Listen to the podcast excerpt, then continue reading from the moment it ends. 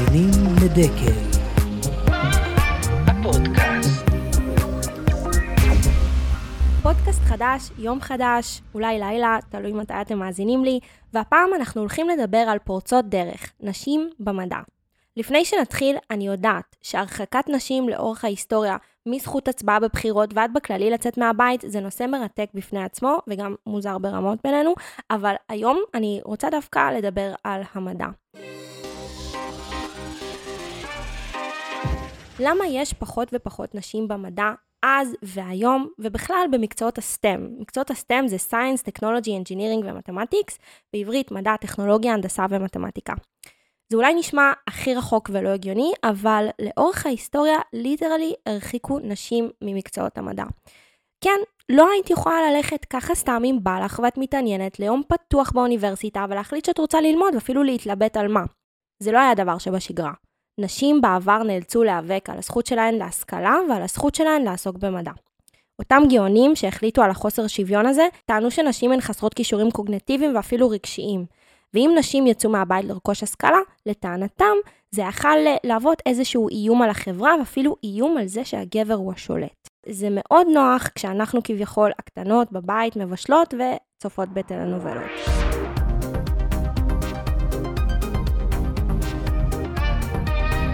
למרות כל המגבלות, עדיין היו נשים מעטות לאורך ההיסטוריה שתרמו לפיתוח ענפי מדע חדשים, שתרמו לניסויים פורצי דרך ואפילו שעזרו בניסוח תיאוריות חדשות.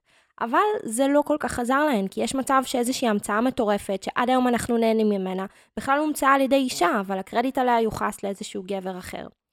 עכשיו תגידו לי, דקל, מה את חופרת על דברים מלפני 200 מיליון שנה? אנחנו ב-2022, זה לא קורה היום. אז כן, זה כן.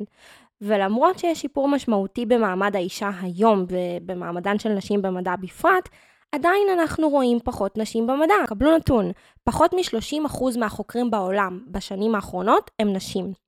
תגידו לי רגע, כמה פעמים שמעתם על נשים שזוכות בפרס נובל, וכמה על גברים? כמה חוקרים לעומת חוקרות יש באקדמיה? אני מבטיחה לכם שאם אתם עכשיו נכנסים לאוניברסיטה הקרובה לביתכם, נכנסים למחלקות המדע וסופרים כמה נשים נמצאות, כמה גברים נמצאים, אתם תקבלו יותר גברים מנשים. עכשיו, מיעוט נשים במדע פוגע לא רק באותן נשים שהתקדמות הקריירה המדעית שלהן נעצרת, אלא במדע עצמו.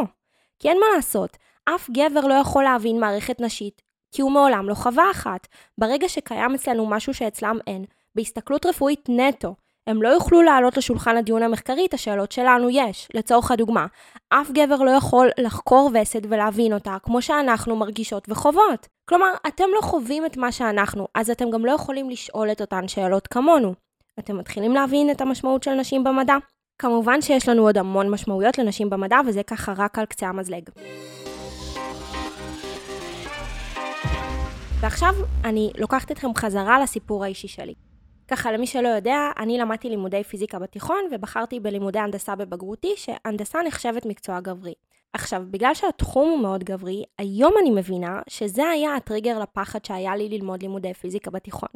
כן, היה לי איזשהו פחד כזה, אז לא הבנתי את זה, אז הייתי בטוחה שכל הבנים בכיתה שלי הם פשוט גאונים ואני הבעיה. היום אני מבינה שהיה לי איזשהו משהו בראש שהכווין אותי לחשוב שבגלל שאני בת אז אני פחות טובה. כשאני הייתי קטנה, היה בי איזשהו משהו שהאמין בי שאני פשוט לא מספיק טובה ללימודי פיזיקה. תשימו לב למספיק, אני רציתי את זה, אבל זה הפחיד אותי. ידעתי בתוכי שאני טובה, ידעתי בתוכי שיש לי את זה, אבל לא ידעתי אם מספיק. למה? אני לא יודעת. האם זה קשור לעובדה שבכיתות פיזיקה היו 90% בנים? אולי. האם זה קשור לזה שאני בת? אולי. האם בכל זאת הלכתי ללמוד את זה? כן. אבל תמיד בעודי נערה הלך איתי המשהו הזה שלא האמין בעצמו מספיק. Uh, כשבחרתי בתואר הראשון להמשיך בקו, בחרתי במקצוע שנחשב גברי, כי ידעתי שאני טובה וידעתי כבר שיש לי את זה, כי כשגדלתי, אז בעצם פיתחתי לעצמי סוג של אמונה עצמית כזאת, בזכות כל פעם קטנה שהוכחתי לעצמי שאני מסוגלת. בעצם פיתחתי לעצמי איזשהו סוג של uh, מנגנון לבניית ביטחון עצמי, uh, על ידי זה שאספתי לעצמי הצלחות קטנות, והבנתי שאני מסוגלת. ותכלס אם הייתם, הייתם מספרים לדקל בת ה-15 שמקבלת 60-70 במבחן בפיזיקה וממש לא מהמבריקות של הכיתה, שיום יבוא והיא תהיה המצטיינת של המחלקה בתואר, יש מצב שהייתה צוחקת עליכם ואומרת שאין סיכוי.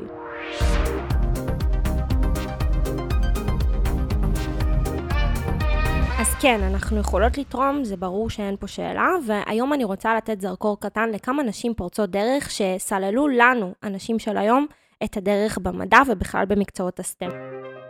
אז תכירו את מארי קרי, חלוצת החקר הרדיואקטיבי והייתה האישה הראשונה שזכתה בפרס נובל בכימיה, והאישה הראשונה לזכות גם בשני פרסי נובל. היא רצתה ללמוד לימודים אקדמיים, אבל האוניברסיטה היחידה בתקופתה בוורשה הייתה סגורה לנשים, הייתה מיועדת לגברים בלבד. אבל אז מסתבר שבאותם ימים הייתה אוניברסיטה מחתרתית ללימודי פיזיקה, כימיה ומתמטיקה. מארי גילתה את האוניברסיטה הזאת והתחילה ללמוד שם. היא זאת שגילתה את הקרינה הרדיואקטיבית וגם הייתה הראשונה לכנות את התופעה בצורה כזאת. רדיואקטיביות היא פליטה של חלקיקים מגרעיני האטום, והחלקיקים שנפלטים הם בעצם הקרינה המייננת, ועינון זה בעצם אנרגיה שדרושה להוצאת אלקטרון מגרעין. מארי מתה בשנת 1934 בעקבות חשיפה ממושכת לקרינה מייננת, מה שנקרא פול תרומה למדע. ולנטינה טרשקובה היא מהנדסת רוסית. היום היא בת 84 והיא האישה הראשונה שהייתה בחלל.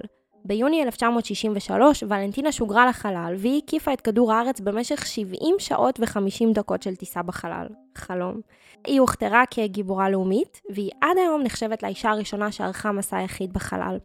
והיא נחשבת גם לקוסמונאוטית הצעירה ביותר. נכון להיום, ולנטינה היא האישה היחידה שהגיעה לדרגת גנרל בצבא הרוסי. שאפו. ואם כבר אנחנו מדברות על אסטרונאוטיות, אני רוצה לדבר על סלי רייד. היא הייתה האמריקאית הראשונה שטסה לחלל והתמודדה עם אין ספור שאלות מביכות כמו איך תתמודדי עם מחזור בחלל ואיך תלבשי חזייה.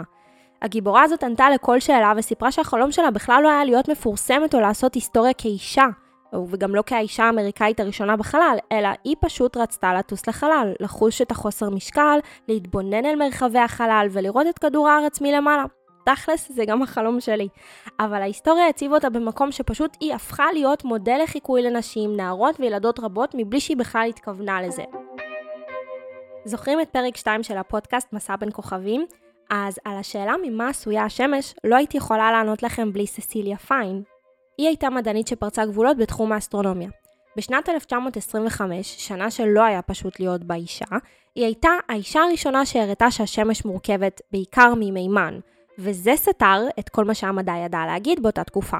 זה קצת כמו להגיד שכדור הארץ הוא עגול אחרי שכולם היו בטוחים שהוא שטוח, ועוד אישה אומרת את זה, אז תחשבו איזה ספק היה עליה.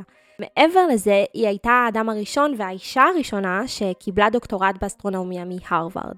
ובריאיון שהיא נתנה לפני מותה, היא, היא יצאה לא להגיע לתחום המדע אם כל מה שמעניין אתכם זה תהילה וכסף, תגיעו לתחום המדע אם זה באמת התשוקה שלכם.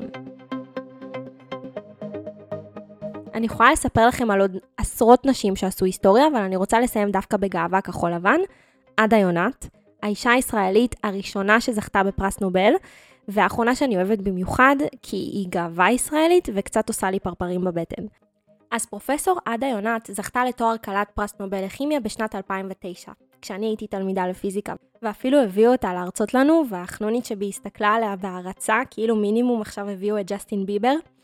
אה, עדה יונת בעצם פיתחה את השיטה לפענוח מבנה הריבוזום, וגם עדה התמודדה עם קושי בעקבות המגדר שלה, אבל זה לא ממש הפריע לה. באחד מהרעיונות שלה היא אמרה, יכלתי להיות פקידה רגילה, אבל חשבתי שאני יכולה לעשות משהו מעניין יותר.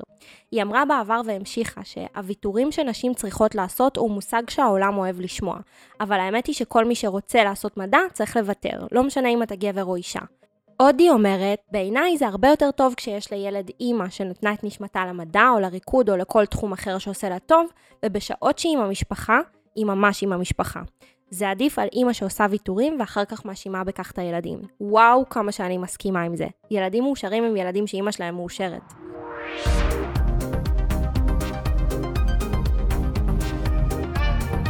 אפשר לקחת את הנושא הזה ולהשליך אותו על המון קשיים שאנחנו חווים בחיים. אותן נשים שחוו את הקשיים בתקופתן, סללו בהמשך לנו את הדרך, וגרמו לנו להאמין שאם אנחנו רוצות משהו מספיק חזק, אנחנו צריכות להתעקש עליו, לעבוד קשה, עד שנשיג אותו. אז תודה שהייתם איתי היום, ונתראה בפרק הבא.